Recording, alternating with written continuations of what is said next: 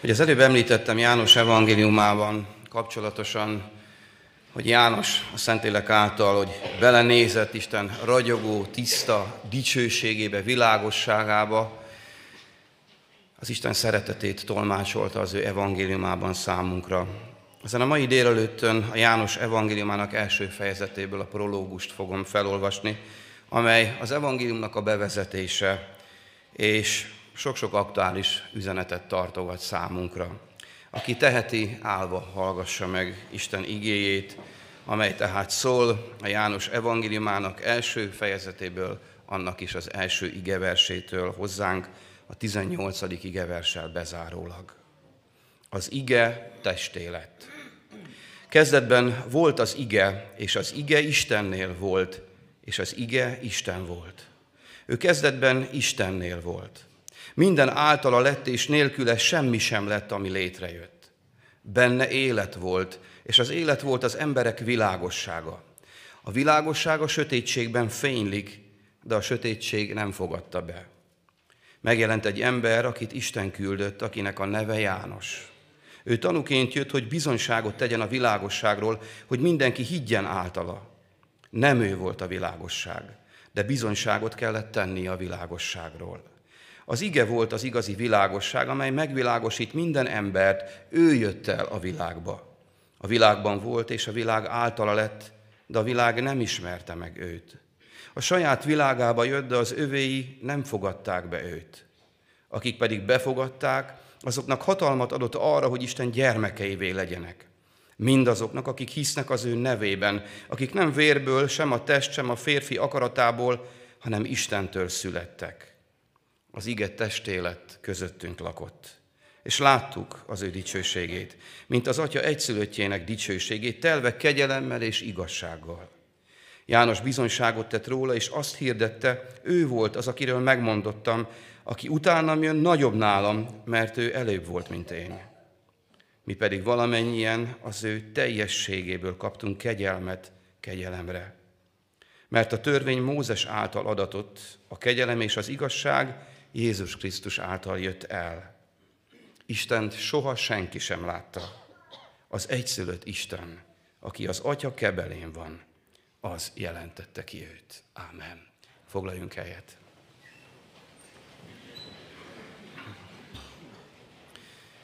Ahogy a köszöntésben említettem már, János az első század vége felé írta meg ezt az evangéliumot, teljesen más környezetben, mint ahogy a szinoptikusok a többiek, Máté, Márk és Lukács.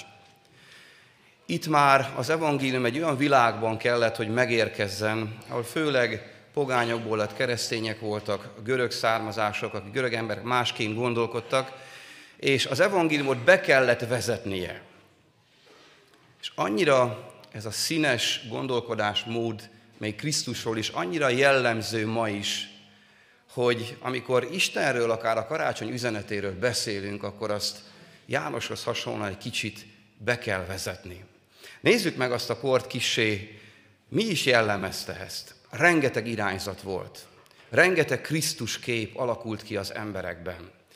Nem gondolom, hogy mindenki rossz szándékkal kereste volna az Isten, de keresték, és sokan eltévedtek, mert nem, nem ragaszkodtak az apostoli tanításhoz. Így volt ez. Egy gnosztikus időszak volt, amikor megpróbálták az Istent értelemmel befogni. És olyan Isten képük alakult ki, és Jánosnak ezért kellett a bevezetőt így kezdenie, hogy megfogalmazza annak a kornak, hogy érthető módon, hogy ki is az az Isten, és így találta meg ezt a szót, hogy logos, hogy az ige, hogy értsék azt. A zsidó emberek ezt értették. De meg kellett fogalmazódnia azoknak a kornak, annak a kornak az embereinek is, hogy ki is az az Isten. Ki is az a Krisztus, aki megérkezett. Úgy gondolkodtak ezek a gnosztikusok, hogy Isten ezt a a, a tiszta szent és lélek szellem Isten, az nem nyúl az anyaghoz, amely selejt. És alkottak maguknak egy olyan teremtő Istent, aki a világot megteremtette. Tehát két Istenük volt. Volt egy szellemisten, egy lélekisten, és volt egy tisztátalan anyaghoz nyúló Isten, teremtő Isten, aki különböző volt. És itt kellett rendet rakni az ő fejükben, hogy nincs két külön Isten, egy Isten van. Sőt, Jézus Krisztus is sokan a doketisták úgy szemlélték, hogy az Istennek a szelleme, a lelke az a bűnös, megromlott anyagi természetű testbe, a hústestbe nem költözhetett bele, ez kizár dolog. És úgy gondolkodtak a megváltóról, hogy ő neki egy látszalagos szellemteste volt, nem kézzel megfogható. És itt, ebben a zűrzavaros gondolkodásban kellett rendet teremteni Jánosnak. De vetítsük ki egy kicsit a karácsonyra ezt a gondolkodást. A karácsonyjal kapcsolatban még a keresztény világban is oly sok gondolat született meg, ami talán értelmi vagy emberi. Itt van például ez a fenyőfa. Tudom, sokan azt mondják, az igaz keresztények azok nem imádnak bálványt, nem állítanak karácsonyfát. De honnan is ered ez a szokás? Ott a 30 éves háborúban, a 17. század elején egy háborúban egy svéd katonatiszt megsérült, és Észak-Németországban, a német Alföldön befogadt egy család. Felépült, hála volt a szívében. Svéd ember értett a fafaragáshoz, mikor gyógyult és egyre jobban érezte magát, kiült a teraszra, és kis fadarabokból fa bábúkat faragott ki.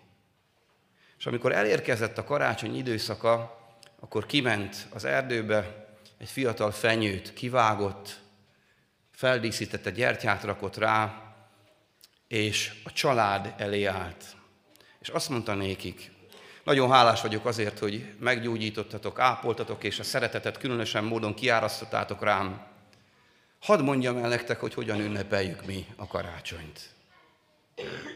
A karácsonyfa, ez a fiatal fenyő arra emlékeztet bennünket, hogy ami drága Istenünk megváltunk, Jézus Krisztus is kivágattatott, kitépetett fiatalon. A gyertya azt a világosságot jelképezi, amelyet az Isten az ő által, az ő születése által és világba, testélet által tulajdonképpen a mennyből leküldött, hogy lássátok, hogy ő a megváltó, a megmentő. Az ajándék, amelyet készítettem nektek pedig azt jelképez, és arra figyelmeztet benneteket, hogyha majd elmegyek vissza a családomhoz, akkor emlékezetek arra, hogy ez az ünnep tulajdonképpen arról tesz bizonyságot, hogy a legnagyobb ajándékot Isten küldte el a földre. Persze, ahogy Gyökösi Bandi bácsi említi, a kis pici karácsonyfából plafonig érő karácsonyfa lett. Az Isten szeretetében, amely kiáll a karácsonykor, sürgés, forgás, rohanás lett, és az ember egy kicsit átalakította, eltorzította, és talán már a gyertyák, maga a karácsonyfa sem, az ajándékok sem arról beszélnek, amiről ez a svéd ember, ez a katonatiszt beszélt. Ki hogyan éli meg a karácsony ünnepét? Olyan sokat gondolkozunk. Van, aki azt mondja, hogy fenyőfa helyett, hát egy jászol. De annyira szomorú az, és úgy szeretném, ha egy kicsit szabaddá válnánk ma ezektől a dolgoktól, és meglátnánk a karácsony igazi értelmét. Elengednénk a karácsonyfát is. Én is szeretem az illatát. Elengednék minden olyan körítést, amely hozzáragadt az elmúlt évtizedekben, évszázadokban, évezredekben, és meglátnánk a lényeget. Mint ahogy János is erre hívja föl a figyelmet a bevezető prológus sorai által, lássátok meg a lényeget, és minden olyan dolgot, ami hozzáragadt az ünnephez, a keresztény gondolkodáshoz, hozzáragadt az igéhez, azt engedjetek el.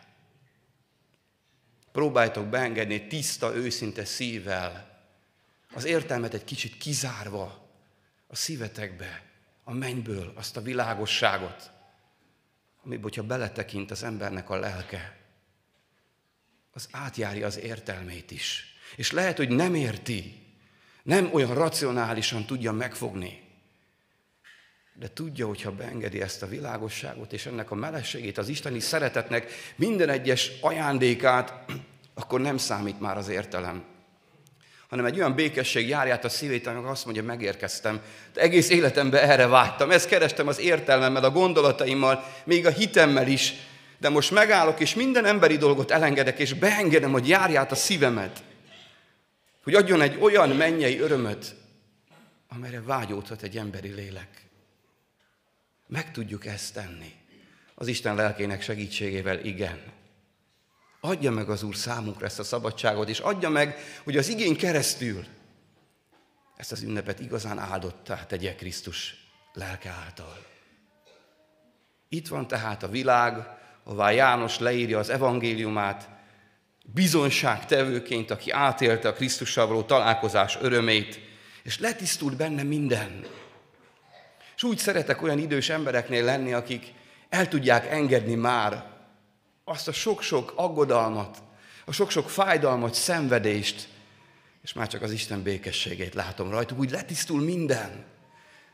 Már nem a körítéssel foglalkoznak, már nem harcolnak a másikkal, kinek van igaza, hanem engedik, hogy az Isten szeretete átjárja a szívüket. Lecsendesedik a lélek, megnyugszik, mert megérkezett az Isten lábaihoz. Biztonságban van, ott tudja magát az Isten kebelén, ahogy fogalmaz az ige. Minden általa lett tehát, logosz, Istennek az igéje, dinamikus, élő, ható, eleven, nem csak a múltban, ma is, ahogy az Isten szeretete ma is munkálkodik. Amikor Isten igéje megszólal, a lélek megtölti azt az igét, és megváltoztat életeket, reményt ad, célokat ad, bűnt bocsát, meg szabadít föl lelkeket. Betegeket gyógyít. Az Isten igéje, a testé lett ige. Azért volt szükségünk arra, hogy az ige teste legyen Krisztusban. Itt a végén, a keretben itt van az egyszerűt Isten, aki az Atya kebelén van, az jelentette ki őt. Így lett láthatóvá az Isten. Mert Isten soha senki nem láthatja. Ezért öltött testet az Istennek a lénye Krisztusban. Aki keresi az Istent, drága testvéreim, kedves barátkozó lelkek, az keresse Krisztust. Aki tudni akar Istenről többet, tudjon többet Krisztusról, olvassa az Isten igéjét, és meglátja az Istent, az Atyát, aki testet öltött a fiúban, és miközben elvégezte a váltságot, mert igazi karácsony nincs nagypéntek és húsvét nélkül, sőt, a pünkös is kell hozzá, sokat mondtuk már. Tulajdonképpen Krisztusban megláthatjuk őt. Azt olvassuk az igében, benne élet volt, és az élet volt az emberek világossága. A világosság a sötétségben fénylik, de a sötétség nem fogadta be őt. Halál és élet. Mi a fizikai életre gondolunk egyből, és a fizikai állapotra gondolunk egyből. Temetésen oly sokszor hangzik el, hogy maga a meghalás az egy esemény. A halál az viszont egy állapot, egy szellemi állapot, és tulajdonképpen az Istentől elszakított állapot, ez egyenlő a sötétséggel. A sötétségben szenvedő, bujkáló lélek, az bizonytalan, az tapogatózik, és sokszor zsákutcába kerül. Akárhogy próbálja emberi erőfeszítéssel megtalálni a boldogságot, a világosságot, nem tudja. Mert a világosság Istenne való kapcsolat által Jézus Krisztusban érkezett meg, és ez az élet nem csak egy fizikai és testi élet, hanem szellemi, lelki élet. Amikor az Isten igéje fölkapcsolja lelkünkben, szellemünkben a fényt, meglátjuk, hogy el vagyunk-e szakítva Istentől. Ez az igazi élet, amelyben rend van, amelyben természetesség van és harmónia. Nem csak az az élet, amikor végig rohanja az ember magát, és fizikailag szenved, fáradt, megújul, kipiheni magát, és újra próbálkozik, hanem Isten megmutat egy olyan dimenziót számunkra, ahol az igazi, mennyei élet érkezik meg hozzánk. Ismerem ezt az életet. Ezt akkor fogom megismerni, ha Istennel kibékülök Jézus Krisztus váltsága által. Akkor lesz az enyém az az élet. És Isten ezt az életet hozta el, amelynek hatása van a földi életben megszerzem, hitáltal elfogadva az örök életre is hatása lesz. És ebben az életben nincs gyász, nincs fájdalom, nincs bizonytalanság, nincs betegség. Ezt az életet hozta el az Isten. És ez lett a világosság. Az élet volt az emberek világossága. Hadd tegyen föl a kérdést Isten igéje által. Ez az élet a tiéde. Mert akkor lesz igazi karácsonyod. De hadd mondjam azt, hogy az Istentől való elszakított állapotban, ebben a sötétségben, akár ma ezen a délelőttön is lehet milyenk ez az élet. Ma is a ragyogó világosság beragyoghat a szívünkbe, és az Istennel megbékülhetünk. És nem csak a karácsonynál ragadunk le, Azért hálás lesz a szívünk, hogy eljött, hanem megértjük a Golgota áldozatát is, hogy eltörli a bűnt, amely elválaszt bennünket Istentől, és megértjük azt, hogy a halált legyőzve az élet a feltámadás által azé, aki hisz benne, aki elfogadja. Nem az értelmével. Nem az értelmével akar látni, mert a látásunk korlátozott. Szemüveget hordunk, próbáljuk élesíteni a gondolkodásmódunkat is, de akkor is korlátozott. A tudomány börtönben van rekesztve. Sokat fejlődött már, de ezt az életet az értelemmel nem láthatja meg. Az ember a szívén, a lelkén, szellemén keresztül csak a hitáltal láthatja meg ezt az életet. És ez fogja őt kielégíteni, megelégíteni, ez fog örömet adni a számára. Az élet volt, nem csak volt, hanem ma is az emberek világossága. Helyre kerülnek a dolgok, a kérdésekre válaszok jönnek. És ami csodálatosabb, az a békesség. Rendben vagyok az Istennel. Az az enyém lesz, ha behívom Krisztust a szívembe. A sötétségben fénylik, és a sötétségnek ez nem tetszik. Mert a sötétséget a sátán akarja, hogy sötétség maradjon, és az emberek bolyoljanak szellemi vakságban. Az Isten ezért gyújt ma fényt, világosságot Krisztus által, hogy végre meneküljenek az emberek, a lelkek a sötétségből. Megjelent egy ember, akit Isten küldött, akinek neve János. Keresztelő Jánost említi. És ebben van egy fontos üzenet a hívők számára. Ő tanúként jött. Ő tanúként jött, hogy bizonyságot tegyen a világosságról. Nem ő volt a világosság hívő emberként, akik szolgálatban vannak testvérek, akik sok-sok emberrel kapcsolatban vannak, a gyülekezet aktív lelkei. És ég a szívükön az a fájdalom, hogy az emberek Isten nélkül halnak meg. Oda szánják az életüket Krisztusnak, ilyen tanuként, mint János. Sokszor kerülhetnek abba a bajba, hogy a szolgálat hevében és az ennek a szeretetében azt hiszik, hogy ők tudják megmenteni a lelkeket és az embereket. Nem. Sokszor fáradtam már így el. Mert nem csak fizikai fárad el Istennek a szolgája, hanem lelkileg is kiürül. És sokszor szembesülni kell azzal, hogy nem én vagyok a megváltó. Egy életet nem én tudok megváltani. Lehet, hogy egy segítség, egy karnyújtás, egy ölelés, vagy egy szó, vagy fizikai testi segítség segíthet annak a léleknek, hogy tovább lépjen az Isten felé. De én nem tudom megmenteni. Istennek szolgái, soha ne felejtsétek el. Lehet embernek lenni, lehet elfáradni, és lehet föltenni a kezemet, hogy eddig tudtam csak segíteni. De ez egy szabadságot is jelent tulajdonképpen. Fiatal hívő koromban, amikor olyan sok emberrel voltunk kapcsolatban, olyan szabadsággal töltett el a szívemet, hogy nem én rajtam múlik az, hogy valaki megmenekül. Én csak tanú vagyok.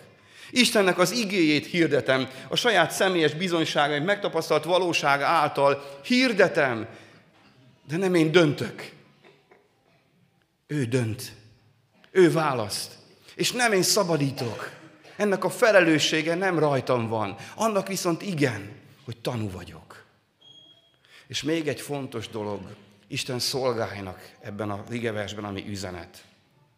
A sötétségben fénylik. Az Isten nélküli világban fénylik, mert a világ fiai sóvárokra várják az Isten fiainak a megjelenését. Milyen tanú vagyok ezen az ünnepen. Ó, karácsony délelőtt van, még mindig lehet váltani. Még talán lesznek összejövetelek, a család együtt lesz, és lehet váltani. Lehet beengedni az Isten lelke által azt a békességet és örömet, és lehet elengedni dolgokat. És lehet az Isten szeretetét, világosságát, jó illatát, olyan jó illatát, amely még a finom ételeknek az illatát is felülmúlja, átadni tanuként. Nézd, bennem itt van Krisztus. Megszületett. Ő a megváltó. Csak róla tudok beszélni. Az ő szeretete téged is keres. De az Isten fogja megtenni azt, hogy valakit magához van, és új életet ad néki. Sőt, amikor benne vagyunk egy szolgálatban, ez is, hogy talán szolgáknak, Isten szolgájának egy mélyebb üzenet lehet, mindig, amikor az ember befejez a szolgálatot, talán akkor derül ki, hogy Krisztus központú volt ez a szolgálat, vagy benne volt az ember is. Amikor ott hagysz egy missziót, vagy befejezel egy lelki gondozást, amikor te már eljössz, egy gyülekezetben esetleg, egy plántálásban, vagy bárhol, és hogy az a gyülekezet tovább él, az a gyülekezet tovább működik, lehet, hogy megsínli az, hogy te már nem vagy ott és nem támogatod, de akkor is élni fog. Ez a Krisztus központú szolgálat. Viszont ha te elmész, és az a gyülekezet szétszalad, akkor az ember központú volt. A Debreceni gyülekezet több mint száz éves már. Él. Lelkipásztorok váltották egymást, meg fogják is, de a gyülekezet él. Ó, adná meg számunkra az Isten, hogy itt mindig Krisztus központú legyen. Tehát a gyülekezetet Isten tartja meg, nem a tanuk tartják meg, nem a bizonyságtevők, azok táplálják, azok erősítik, újítják.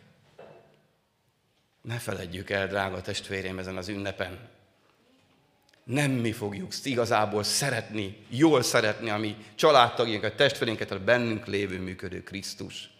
Nem mi fogjuk az Isten tisztetet áldottá tenni, az Istennek a szent lelke. Maradjon ez a szívünkön. Bizonságot tett János, hiteles bizonságtevő volt. Nem csak beszélt, hanem élte is a hitét.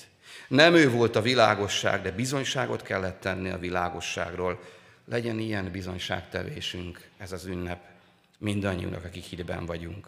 Az ige volt az igazi világosság, amely megvilágosít minden embert. Ő jött el a világba Krisztusban. Az ige amely ma is cselekszik, és világosság, élet. Milyen világosság? Testvéreim, olyan világosság, az ige, a logosz, olyan világosság, amely az igazságot igazságnak mondja, amely a hamisságot hamisságnak nevezi, leleplezi azt. Nem hazudik, hanem a szeretetét kiárasztva igazat mond. Ezt a világosságot olykor el kell fogadnunk. Nem olykor mindig, de olykor nem tetszik nekünk, amikor szembesít azzal például, hogy most is csak vallásom van, az ünnepem és a szokások ünnepe, és Krisztus nincs a szívemben, mert akkor sötétségben vagyok. Nem esik jól az ember lelkének, de életet menthet. Engedem, hogy az a világosság, az igény keresztül, amikor megjelenik az én szívemben, ne csak kívül ragyogja be az én életemet felületes módon, hanem engedjen be a szívem sötét helyeire, ahol leleplez minden olyan pusztító, ellenséges erőt, amely ránk ragad és körülvesz bennünket. Engedem ezt a világosságot, hogy a szívem mélyére hatoljon ma. És megmutassa akár az Istennel való kapcsolatomat is. Lerántsa a leplet, hogy milyen hiányok vannak. Megmutassa az életgyakorlatomat. Igazat mondjon. Testvérek, mikor én megtértem, az egyik legcsodálatosabb dolog az volt az életemben, hogy az ige az nem hazudott nekem, hanem őszinte volt hozzám. Nem akart becsapni, hanem megmutatta, hogy mi van a lelkemben. Megmutatta a bűneimet, Megmutatta azt is, hogy Krisztus hogyan bocsát meg. Felfedett előttem mindent, ami nem tetszett. De igaz volt és őszinte. És az Isten nem azért szeret így, igazságos módon, igaz módon, őszintén, hogy engem bántson, hogy megalázzon. Nem azért, hanem azért, hogy megmentsen. Azért, hogy hazavigyen. Fontos, mikor az ige így üt szíven valakit, így fogadja az Isten szereteteként. Tovább viszi János az igét, nem ismerte meg. Egy kedves testvérem rám írt karácsony előtt, és olyan jó volt olvasni, hogy elgondolkodtatta, hogy mikor a bölcsek megérkeztek, Heródes, meg az ő tudósai, hogy, hogy mikor olvasták a proféciákat, az iratokat, hogy, hogy nem tértek meg és nem ismerték meg az Istent. Hát így van ez ma is. Amikor az ember szíve nem tiszta, amikor nincs benne az az élet, az a mennyei élet, nem érti meg, hogy mi történik. Lehet leírva. Ma is sokan veszik kezükbe a Bibliát, talán Isten őriz, hogy így legyen, de talán közöttünk is vannak olyanok, akik hát szeretetből, tiszteletből itt vannak, mert ünnep van, de az igét kézbe véve nem értik. Miről szól ez? Mit akar mondani? Nem látják, mert nincs még szellemi látásuk. De a tiszta szív, az őszinte ragaszkodás az Istenhez, az a garanciára annak, hogy Isten nem hagyja, hogy eltévedjünk. Aki így keresi az Isten, megtalálja. Annak szellemi látása is lesz, és az életét is másképp fogja szemlélni ezt követően. Akik pedig befogadták, azoknak hatalmat adott arra, hogy Isten gyermekeivé legyenek. Mindazoknak, akik hisznek az ő nevében, akik nem vérből, sem test, sem férfi akaratából, hanem Istentől születettek. Hát itt van az újjászületés. Oly sokszor mondtam én is, de talán a legjobb a Péteri beszélgetés Jézussal, akkor megkérdezi Péter, kinek tartanak engem az emberek, de kinek tartadok ti? És akkor Péter rávágja. Te vagy a Krisztus, az élő Isten fia, a messiás. Kinek tartod ma ezen az ünnepen Jézus Krisztust? Ez a válaszod elválaszt élet és halál mesdjéje. De ezt emberi értelemmel nem tudjuk befogadni. Csak a szívet megnyitjuk, és elhisszük, ő az Isten fia. És ezt az Isten lelke szelleme kijelenti nékünk. Ezt emberi erővel nem értettem meg soha.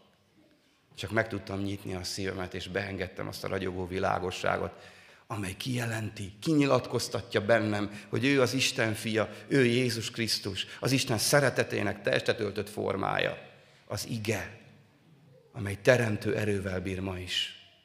Nem csak akkor teremtett, ma is egy új életet tud teremteni bárkiben, aki be akarja fogadni őt akik nem vérből és sem test férfi akaratából, hanem Istentől születtek. Hatalmat kaptak, Isten családjába kerültek, az Isten adaptálta, örökbe fogadta őket, és örökösök lettünk.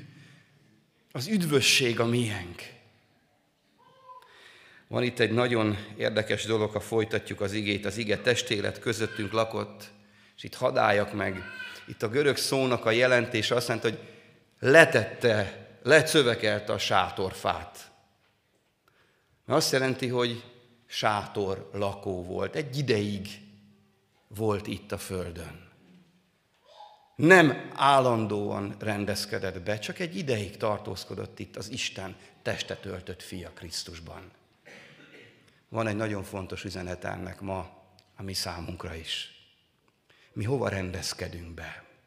Itt a Földön, itt képzelünk el minden álmunk megvalósulását, csak idáig látunk az életünk végéig. Csak arra koncentrálunk, hogy itt legyen jobb, kényelmesebb, sikeresebb. Vagy tovább látunk-e? Úgy gondolkodunk-e, hogy nekünk is itt kell hagynunk ezt a földet? Mi is csak idéglenesen lakunk itt. De ezt az életet arra kaptuk, hogy találkozzunk ő. És hogyha az ember szívében, értelmében ez békességgel megnyugvást ad, hogy én is csak ideig, óráig vagyok itt, akkor az valahogy olyan gondolkodást indít el az emberben, nem ragaszkodik a múlandóhoz, és bátran elmer engedni dolgokat, amelyek megnyomorítják az életét. A pénzt, a karriert, amelyek nem adnak békességet, csak ideig, óráig célokat, olyan rövid távú célokat, de el tudják vonni Istentől a figyelmünket. Hogy tekintünk az életünkre? A sátorfánkat vertük le? Vagy berendezkedtünk, és azt hiszük, hogy ezzel vége? Testvéreim, fontos, hogy minden percben így tekintsen a hívő ember az itt létére. És persze így ragadja meg azokat a feladatokat, amelyek a gyermekneveléssel, a munkával, a szolgálattal járnak. De ez mind Istenre mutasson, és Isten dicsőítse, és legyen ott, amikor elérkezik és legyen ott a szívünkön a betegek, akik halálos ágyukon fekszenek. Imádkozzunk értük, és olyan jó azt meglátni, hogy egy ilyen lélek hogy tudja elengedni a földi dolgokat. Nem csak a múltnak az örömeit, hanem a jövő félelmeit is Mi lesz majd a szeretteimmel? Ki fog róluk gondoskodni? Legyen előttünk a Jézusi példa. Karácsonykor megérkezett, de elment. Megszülettünk, de nekünk is el kell menni. Készüljünk így. Úgy folytatja, hogy láttuk az ő dicsőségét. Istent, Krisztust, az ő dicsőségét földi szem nem láthatja. Ezért van szükségünk, hogy az ige megnyissa a mi lelki szemeinket. És be tudjuk őt fogadni, és meglássuk az ő dicsőségét, az ő szeretetét, mint az első szülöttének a dicsőségét az atyának, telve kegyelemmel és igazsággal. Erről is oly sokszor beszéltünk már az Ószövetség, a törvény igazsága és a Krisztus kegyelme. Együtt az ige, a logosz. Igazság és kegyelem nincs egymás nélkül egyik sem. Mert az Isten igazsága ítéletként lesz minden embernek, aki Krisztus kegyelmét nem fogadta be. Viszont az Isten kegyelme Krisztusban, az ő bűnbocsátó, megváltó szeretete, az kegyelem lesz azoknak, akik elfogadják őt. Ott az utolsó ítéletkor is, de már most is itt, még a Földön élünk. Az Isten szeretete telve van tehát az igazságával és a kegyelmével. És Jánost hozza ismét, aki bizonyságot tett róla, és megint csak egy kicsit habba a korba visszamegyünk, akkor voltak olyanok, akik a János kerességét vallották, de Jézus talán nem tartották eléggé zsidónak ahhoz, hogy őt kövessék. És János a bevezetésben, az evangélium bevezetésében nekik is üzen, nincs más megváltó. Az igazság is ott van, meg a kegyelem is ott van, de János evangélista egyértelműen teszi, aki utánam jön, nagyobb nálam, mert előbb volt, mint én. Ő az ige. Aztán itt van a vége a haladunk, mi pedig valamennyien, aki Krisztusban vagyunk, az ő teljességéből kaptunk kegyelmet, kegyelemre. Az Ószövetségben vannak olyan történetek, amikor a Sinai hegyre és a Sekina az betölti, Salamon templomát is betöltötte. Na most ez az isteni lélek Krisztusban megérkezett a földre, és betöltheti a mi életünket is, közösségeinket. Az Isten Krisztusban mindent odadott ajándékén nékünk. Aztán van itt egy érdekes kifejezés, teljességéből kaptunk kegyelmet kegyelemre. Mit jelent ez a rész, ez a szó összetétel? Az, hogy a kegyelem Krisztusban megjelent. De ez a kegyelem még mindig dinamikusan, folyamatosan, most is kiárad. Ez a kegyelem, ez még most is itt van, ma is mindannyiunk számára, ami megújít, megtérést ad, meggyógyít. Felment, békességet tölt el. Kegyelmet kegyelemre. Ez a kegyelem elég lesz a halálos ágyadon is. Ez a kegyelem különböző megnyilvánulásokban itt van elevenen az ember életében, egy idős ember életében is, egy fiatal ember életében, amikor beteg vagyok, akkor is ott van, amikor egészséges vagyok, és minden rendben van, akkor is különböző módon nyilvánul meg, de megnyilvánul. A szükségben is, a bőségben is. Ez a kegyelem ott van eleven, élő, hatom módon. Érzed? Érzed az életedben? Körülményektől függetlenül megnyilvánul. És végig haza fog vinni. Amikor itt kell hagynod mindent, akkor is ott lesz az a kegyelem. A halálos ágyon is ott van. Mindig. Eleven és élő, úgy, ahogy az Isten is.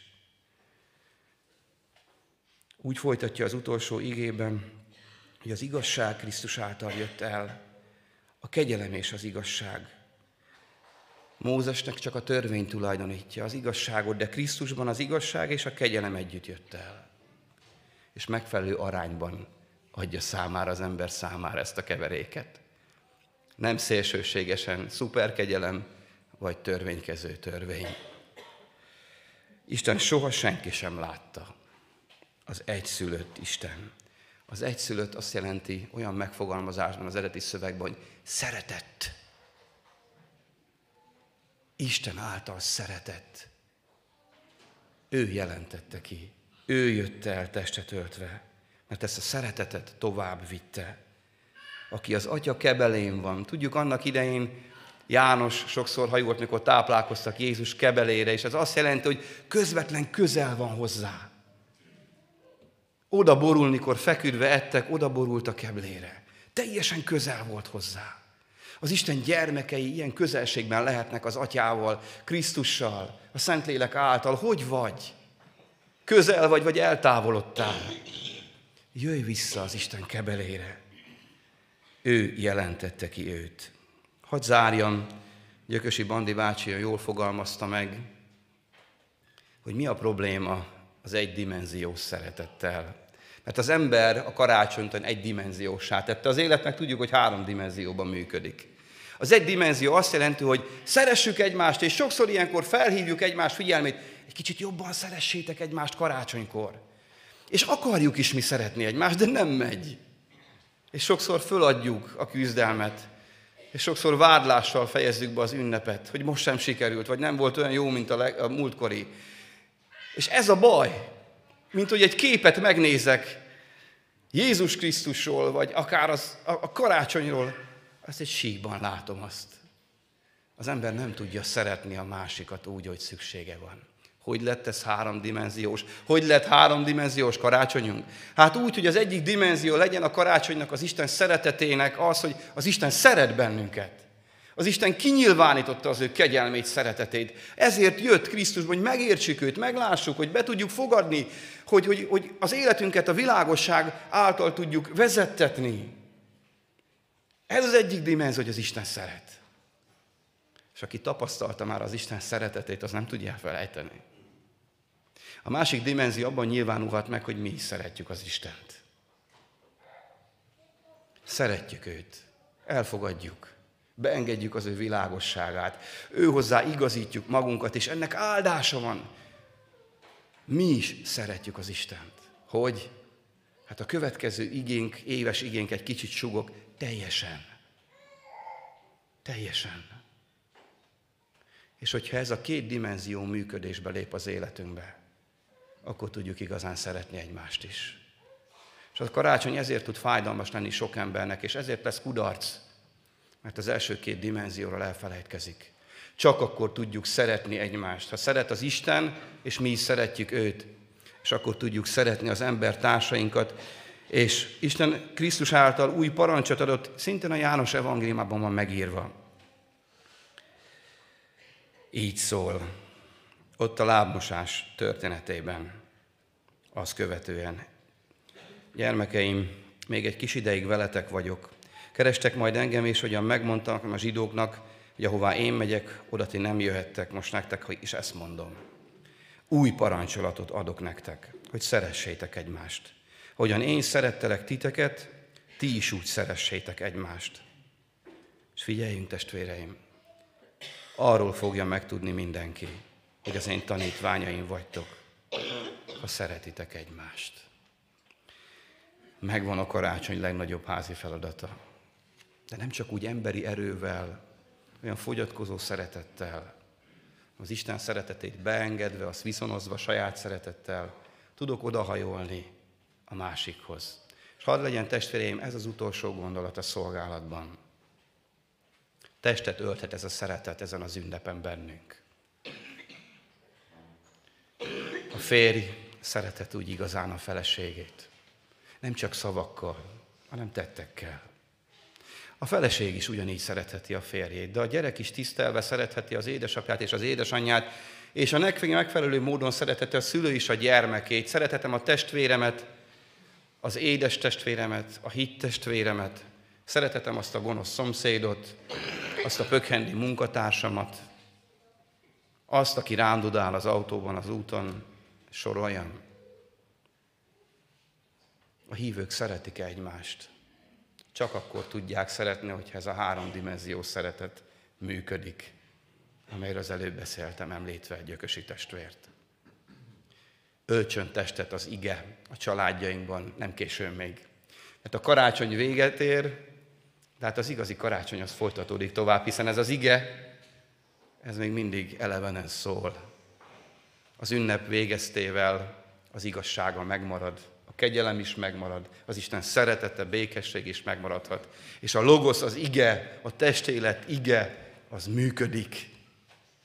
Kegyelmet, kegyelemre addig, amíg szüksége van az embernek rá. Öltsön így testet az Isten fia, az Isten szeretete bennünk. Tegye igazi ünnepé a mi ünnepünket. Amen.